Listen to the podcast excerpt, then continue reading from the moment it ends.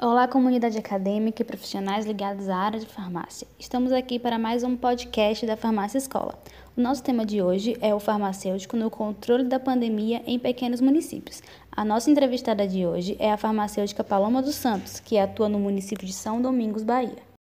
Paloma, seja muito bem-vinda ao nosso podcast Farmácia Escola. E a minha primeira pergunta é: comente um pouco sobre como tem sido o seu trabalho na assistência farmacêutica durante esse período de pandemia. Bom, eu quero esclarecer duas coisas importantes. Primeiro, eu sou a coordenadora de assistência farmacêutica do município, que conta com uma central de abastecimento farmacêutico, uma farmácia central, que é um projeto Farmácia da Bahia, cinco unidades de saúde da família e um CAPS. E eu gerencio e dou suporte em todas as, as atividades farmacêuticas desses lugares. Segundo, são Domingos, o município que eu moro, com menos de 10 mil habitantes, foi a primeira cidade da região cisaleira a ter caso confirmado do Covid-19 no final de março. Apesar de já terem se passado quase três meses desse episódio e termos conseguido controlar bem a situação, porque atualmente só temos cinco casos confirmados até hoje e só um está ativo, Ainda precisamos aprender todos os dias a lidar com essa pandemia e reformular as estratégias de trabalho. Logo de início, no que tange a assistência farmacêutica, é, nos preocupamos com a etapa da dispensação, né, em reorganizar o atendimento ao público. Então, fomos seguir as notas né, da própria Anvisa, notas técnicas para estabelecer um maior distanciamento dos balcões de atendimento por meio de barreiras, é, fazendo a higienização dos balcões e superfícies, fornecendo álcool para os usuários do serviço higienizarem as mãos, aprendendo a trabalhar com os EPIs necessários, aprendendo a trabalhar a educação em saúde com relação a essas medidas também com os, os usuários do serviço é, aprendendo a evitar tocar na receita, agilizar o processo de dispensação, para que o usuário passe menos tempo né, exposto, orientando os mais idosos a pedirem para um filho, um neto, um vizinho buscar o um medicamento para que ele não precise sair de casa, tendo essa preocupação né, maior com os grupos de risco e ao longo do tempo fomos precisando repensar também as outras atividades do ciclo de assistência farmacêutica. Interessante, muito interessante. E como tem sido esse processo de repensar as atividades da assistência farmacêutica? Então, repensar esse ciclo da assistência farmacêutica é um desafio ainda, né, constante. Porque o ciclo começa com seleção e programação. É interessante que eu estava fazendo um curso sobre assistência farmacêutica promovido pelo Hospital Oswaldo Cruz e no finalzinho de fevereiro eu tive uma aula que falava sobre programação e falava da gente pensar né, em calamidades. E aí no fórum do, do curso eu ainda comentei assim que eu nunca tinha pensado na possibilidade de viver uma calamidade, porque no Brasil a gente não sofre com terremoto, não sofre com, com muitos desastres naturais. Na minha cidade não tem enchente e eu não conseguia imaginar ser acometida por algum tipo de calamidade. Mas a pandemia é uma calamidade. Só que naquela época, isso já me despertou né, um, um, um olhar mais atento, a, especialmente porque nós temos doenças que são sazonais, então eu precisava já repensar outras situações, né, na questão da programação, de desabastecimento, de surtos, de, de determinadas doenças, como acontece com nessas épocas, né, de dengue, chikungunya e zika. E eu já estava com esse essa pulga atrás da orelha com relação à programação. Só que quando você chega na etapa da aquisição é um processo muito mais difícil, porque os recursos são muito limitados, né? Existe um valor já estabelecido para assistência farmacêutica municipal que é bem insuficiente, para dizer a verdade.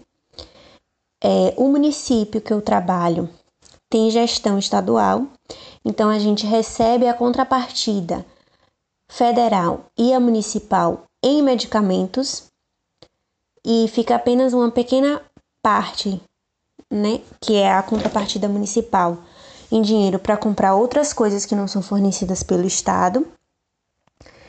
E aí nós temos um valor muito reduzido, agora uma demanda muito grande e uma situação que as coisas inflacionaram bastante. Né? Tudo está bem mais caro, tudo está bem mais difícil.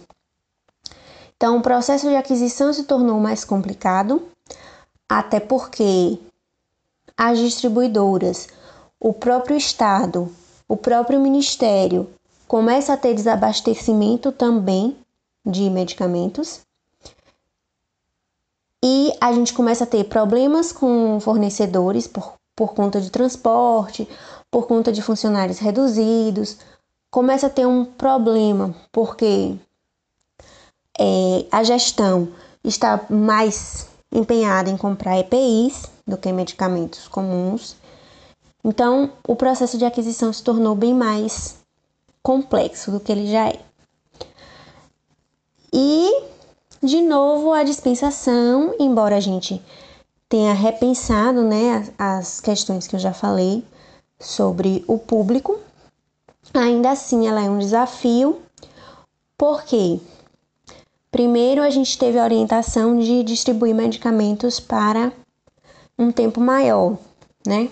60 dias foram, foram eram as orientações para evitar que as pessoas saiam muitas vezes. Porém, a princípio a gente não tinha um, um estoque que me desse garantia de que todos os usuários iam receber quantidade suficiente para 60 dias. Então, essa medida não pôde ser aplicada logo de início, porque eu precisava ter tido uma programação melhor. Segundo, é, entram os pacientes de saúde mental, que aí a gente fica nesse dilema. É, como que eu vou fornecer medicamentos né, para pacientes já com problemas, já com depressão ou ansiedade, e deixar esses pacientes que muitas vezes são idosos ou não têm uma boa estrutura familiar ou não tem acompanhamento regular com o medicamento em casa, correndo o risco de ter superdosagens, né, no momento que se sabe que os problemas de saúde mental vão aumentar. E sem a gente trabalhar o uso racional, sem a gente fazer o acompanhamento dessas pessoas. Então, entendemos também que muitos casos de, de medicamentos psicotrópicos, essa dispensação de medicamentos para 60 dias não seria legal. Mas é, continuamos tentando verificar quais eram os pacientes de grupo de risco que deveriam ser poupados. Então, eu também respondo pelos medicamentos do componente especializado do município, que são chamados de alto custo. Eu tenho procuração para cada paciente e busco os medicamentos mensalmente na base regional de saúde. E aí tenho alguns né, pacientes que estão nos grupos de risco, como por exemplo os que são transplantados, pacientes com imunodeficiência e aí, nesse caso, a gente tem se programado para entregar os medicamentos na casa dos pacientes, para evitar que eles se exponham. Mas, de novo, vem uma logística de como acontecer essa, essa organização de transporte, de tudo que está envolvido né, nesse, nesse processo de entrega. E diante de tudo isso, desse contexto que você tem vivido, qual análise você consegue fazer sobre o cenário que se coloca para o profissional farmacêutico num contexto pós-pandemia? Quais são as suas expectativas, especialmente na assistência farmacêutica de pequenos municípios como o de São Domingos? Então, apesar de todo o caos que essa pandemia trouxe, acho que alguns ensinamentos serão positivos. Um deles é o quanto o trabalho em equipe realmente tem força. Porque nesse momento, especialmente aqui no meu caso, as coordenações né, de vigilância, de saúde bucal, de atenção psicossocial, de atenção básica e de assistência farmacêutica têm se unido para trabalhar né, de fato no enfrentamento. E isso foi muito positivo porque é, ao longo dos, do, da minha trajetória aqui, eu me sentia muito sozinha na farmácia, por ser a única farmacêutica. E foram raras as vezes que a gente realmente trabalhou em equipe, né, pensando em, em, em todos os aspectos da saúde como um todo, como nesse momento. E eu espero que, que isso perdure, né? Esse, essa, esse diálogo entre as coordenações, entre os diferentes níveis de complexidade da saúde no município. Eu acho que para o farmacêutico esse momento também teve uma visibilidade um pouco maior, porque associada à pandemia a gente viu também crescer o uso irracional de medicamentos. Né? Então a gente vê as pessoas, de um modo geral, procurando os medicamentos que aparecem na mídia para é, prevenir ou tratar o coronavírus. A gente vê as pessoas se, se automedicando para os sintomas da doença. A gente vê os profissionais de saúde também assim como os farmacêuticos, mas, mas principalmente os prescritores, ainda um pouco perdidos sobre o que fazer nessa situação, né? Porque é tudo muito novo. Então é um momento que permitiu, né? Tem permitido que a gente discuta esses temas que são tão importantes para o farmacêutico, como o uso racional de medicamentos, automedicação, interações medicamentosas, porque saíram alguns estudos, né, com relação ao ibuprofeno, com relação aos IECAS, enfim.